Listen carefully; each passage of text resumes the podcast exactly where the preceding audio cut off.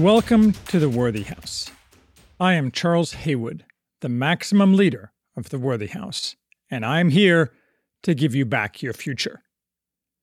At the Worthy House, we offer reality focused writings on a variety of topics, often on history, politics, and, in general, on human flourishing in the coming post liberal West.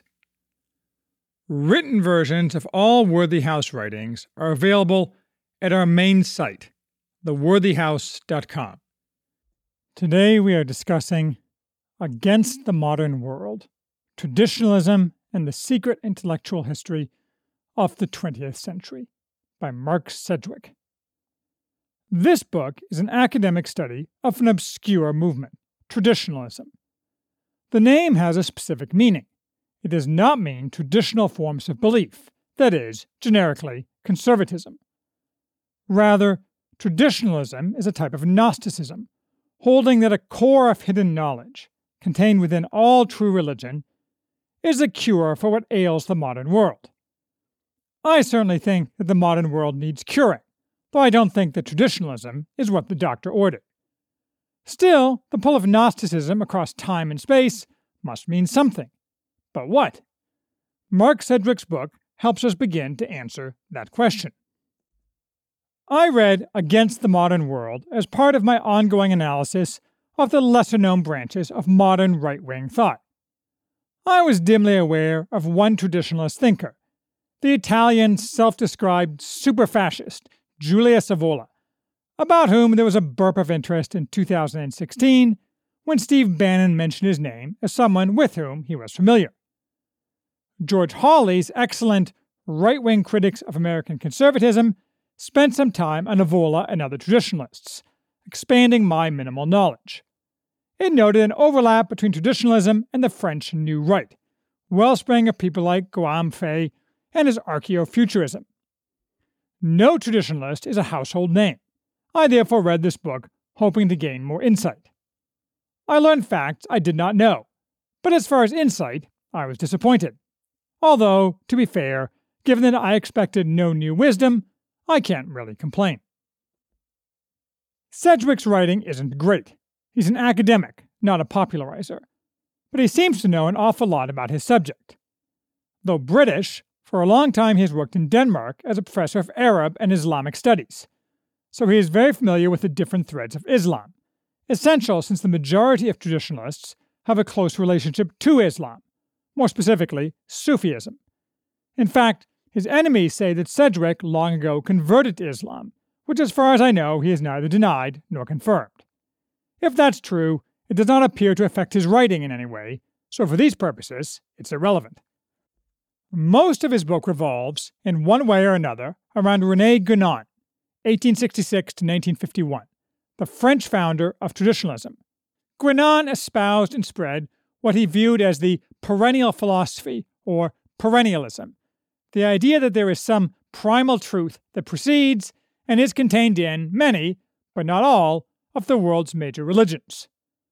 The term arose with the Renaissance priest Marsilio Ficino, who tried to reconcile Plato and Christianity, and as whose heir Guénon viewed himself. This idea of reconciling Greek philosophy and Christianity wasn't new with Ficino, of course. Although Sedgwick doesn't mention it, Christian Neoplatonists, such as St. Augustine, worked along the same lines, and the tradition of an underlying truth had continued up until and after Ficino, both within Christianity and to a greater degree among movements like Hermeticism. But it had died out in the early modern world, as modernism and materialism came to dominate the West.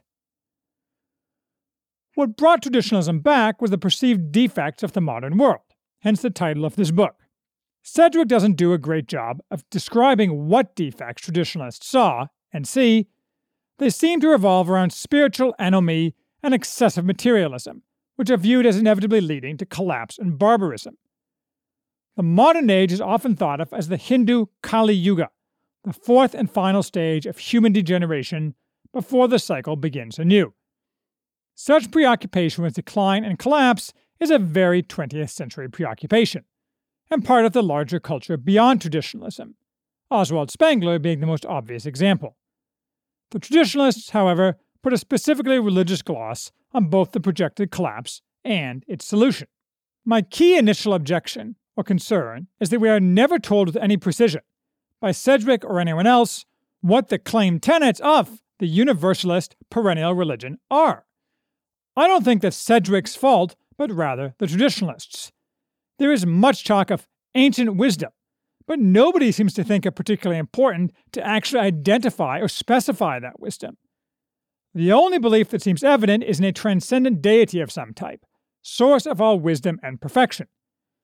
The other characteristics of this deity seem opaque, and it is not because they are deliberately hidden in the Gnostic manner. Traditionalists wrote many books. There is talk of the sacred unity of reality, whatever that means. As a side dish, there is muttering about the absolute which is indescribable, which may be accurate, but is not very clarifying.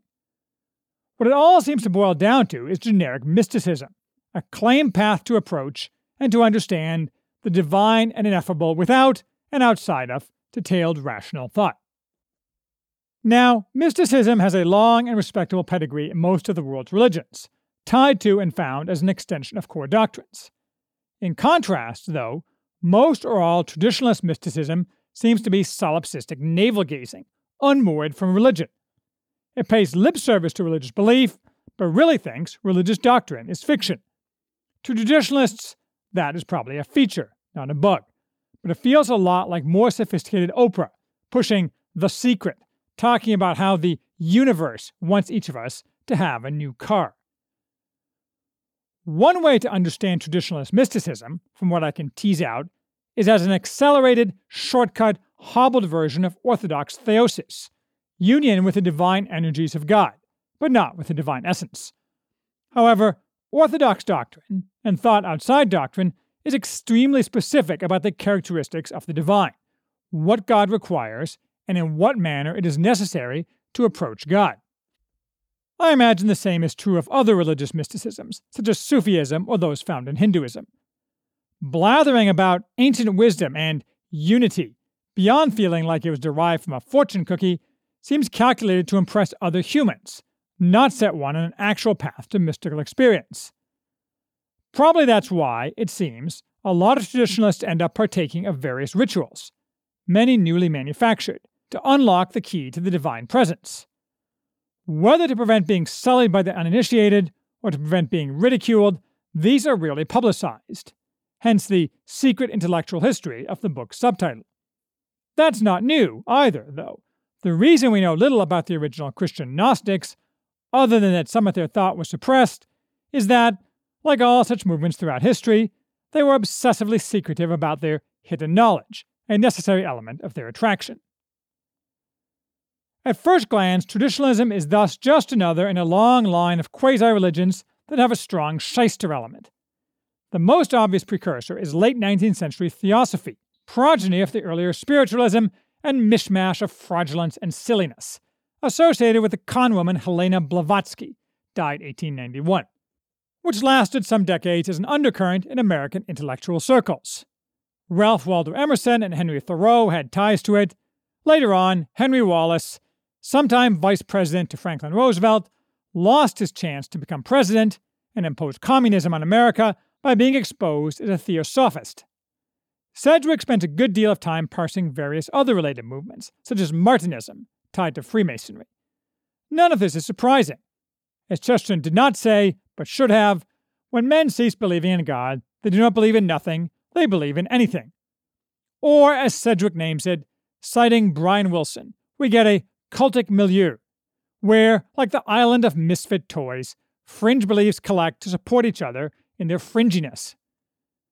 Today, we get New Age beliefs and various other clownish schools of thought, which, to be fair, are even more degenerate in their stupidity and lack of intellectual sophistication than theosophy and its relatives. Admittedly, these modern beliefs aren't Gnostic, which makes them somewhat different in structure and approach. Maybe that's confirmation of traditionalist beliefs about modern degeneration. Today, we can't even manage a decent Gnosticism. The core of all Gnosticism has always been to promote initiation into some hidden esoteric knowledge. Thus, it is no surprise that most traditionalists end up connected to, and many formally received into, Sufism, Christianity has always treated Gnosticism as a heresy and held that truth is available openly to all. Sufism, on the other hand, offers both orthodoxy and a distinction between exoteric and esoteric belief. All, or nearly all, Sufis are devout Sunni Muslims, despite occasional tension with those finding mysticism unpalatable, but they add a layer of esoteric belief. This maintains the precise certainty for believers, something that Islam offers most of all among the major religions, while also offering the feeling of secret knowledge and the superiority in being on the inside track, all at the same time. A neat trick. A few of the traditionalists profiled in this book tried to combine perennialism with Roman Catholicism or Orthodoxy, but the inherent tensions in that project seem to always pull them either toward Orthodox belief or its opposite, formal universalism. A few others, Evola being the most prominent, combine traditionalism with a total rejection of monotheistic religion, focusing on what to them were real, earlier pagan gods. Most traditionalists seem to find much of value in Hinduism. Easy to do in Hinduism, with its many threads and voluminous, opaque writings, which they pick and choose from as their starting point, but I suspect that actual, devout Hindus would not agree with traditionalist thinking. And anyway, all the traditionalists seem to abandon everything but a few cherry picked elements of Hinduism, moving on to focus on other religious traditions, from which they also cherry pick, since universalism is rejected by all such traditions. Back to the history. Probably the reason Guénon got as much traction as he did was because in the early 20th century, mysticism was in the air, and more mainline figures, such as the prominent Catholic thinker Jacques Maritain, initially sponsored his writing to some degree. As with almost all traditionalists, Guénon soon thought himself into being fundamentally opposed to actual Christian doctrine, as being both too exclusive in its claims and being a religion of enervation and femininity, shades of Nietzsche, so he went his own way. A circle formed around Guénon and a new journal in which he was involved, the Veil of Isis, from the name of which you can tell which way they headed towards secrecy and supposed Eastern wisdom. World War I helped Guénon's project, and that it made the idea that modernity was fundamentally broken hard to argue. Still unsatisfied, Guénon ended up a Sufi, moving to Egypt and going native. Sedgwick covers two basic periods, before and after Guénon's death, in 1951, since his death caused divergence into several vaguely connected movements, and turned an already nebulous philosophy into a mishmash. In fact, at least according to Sedgwick, most of the influence of traditionalism in the past several decades has been through what he calls soft traditionalism, not always easy to identify. Basically, this consists of academics in various fields, all in the humanities, who dislike modernity and hold to the universalist beliefs popularized by Guénon, such that elements of traditionalism appear in their works, but they are by no means necessarily devotees.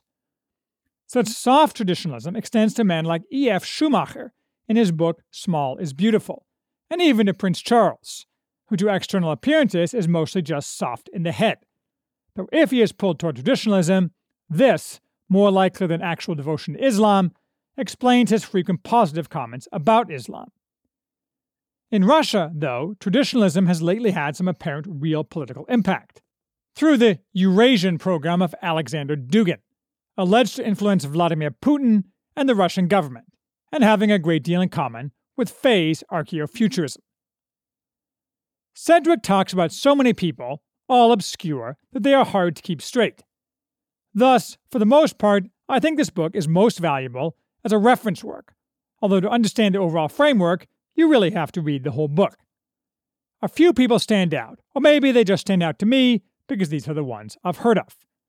Isabelle Eberhardt, Swiss woman of dubious mental stability who converted young to Islam, moved to French Algeria, cooperating with the French colonizers, but also assisting the locals, and conducting a tangled relationship with Hubert Lyautey, the French officer and legionnaire in charge, and died before she reached 30. The Italian Julius Evola, pagan occultist, worshipper of what he called the absolute individual, kept at arm's length by both Mussolini and the Nazis, because he thought they did not go far enough in maintaining hierarchy and that they were too materialist by believing in racial, as opposed to spiritual, superiority. After the war, he abandoned politics for his vision of riding the tiger, i.e., surviving modernity by ignoring it until it collapses, similar in some ways to Ernst Junger's concept of the forest rebel, or his related concept of the anarch. Frithjof Schuon, whom I know of because he lived nearby while I was at school at Indiana University. What I did not know was his adoption of the usual cult leader practice of sleeping with his disciples' wives, a practice to which he gave the elevated name of vertical marriage. He only died in 1998, after a scandal involving naked carousing with underage girls. Apparently, even the Bloomington police have limits. Since then, only Dugin has any relevance today. So apparently, at least as against traditionalism, the modern world is in the ascendant, despite more than a hundred years of effort. What all the many people Sedgwick profiles had in common was subscribing to the perennial philosophy. Again, though, I can't figure out what that means. I doubt if Eberhardt and Evola had much in common, other than a declared belief in some kind of transcendent unity of all things. What that implied for life meant very, very different things for them, and for most of the traditionalists. It seems to me that something that has no predictive value, that ex ante cannot describe the acts or thoughts at any relatively narrow level of generality of any person, is not a useful categorization. I'm all for attacks on the modern world. This is a difficult argument to make today, because Steven Pinker isn't wrong that in a great number of important ways, we are better off than we used to be. The ways in which we are not better off are harder to quantify and counterintuitive. For example, excessive personal autonomy is bad, but it feels so good. Yes, there are external indicia of the problems, most notably the failure of all modern societies to reproduce themselves. But traditionalism is not a cure for modernity. It makes historical claims that are easily falsifiable. Its theology, to the extent it has any, smacks of pandering to the self absorbed. What is needed is a much more grounded philosophy and political program. I am working on it. You will be glad to hear. In the meantime, this book is an interesting exploration of a dead end.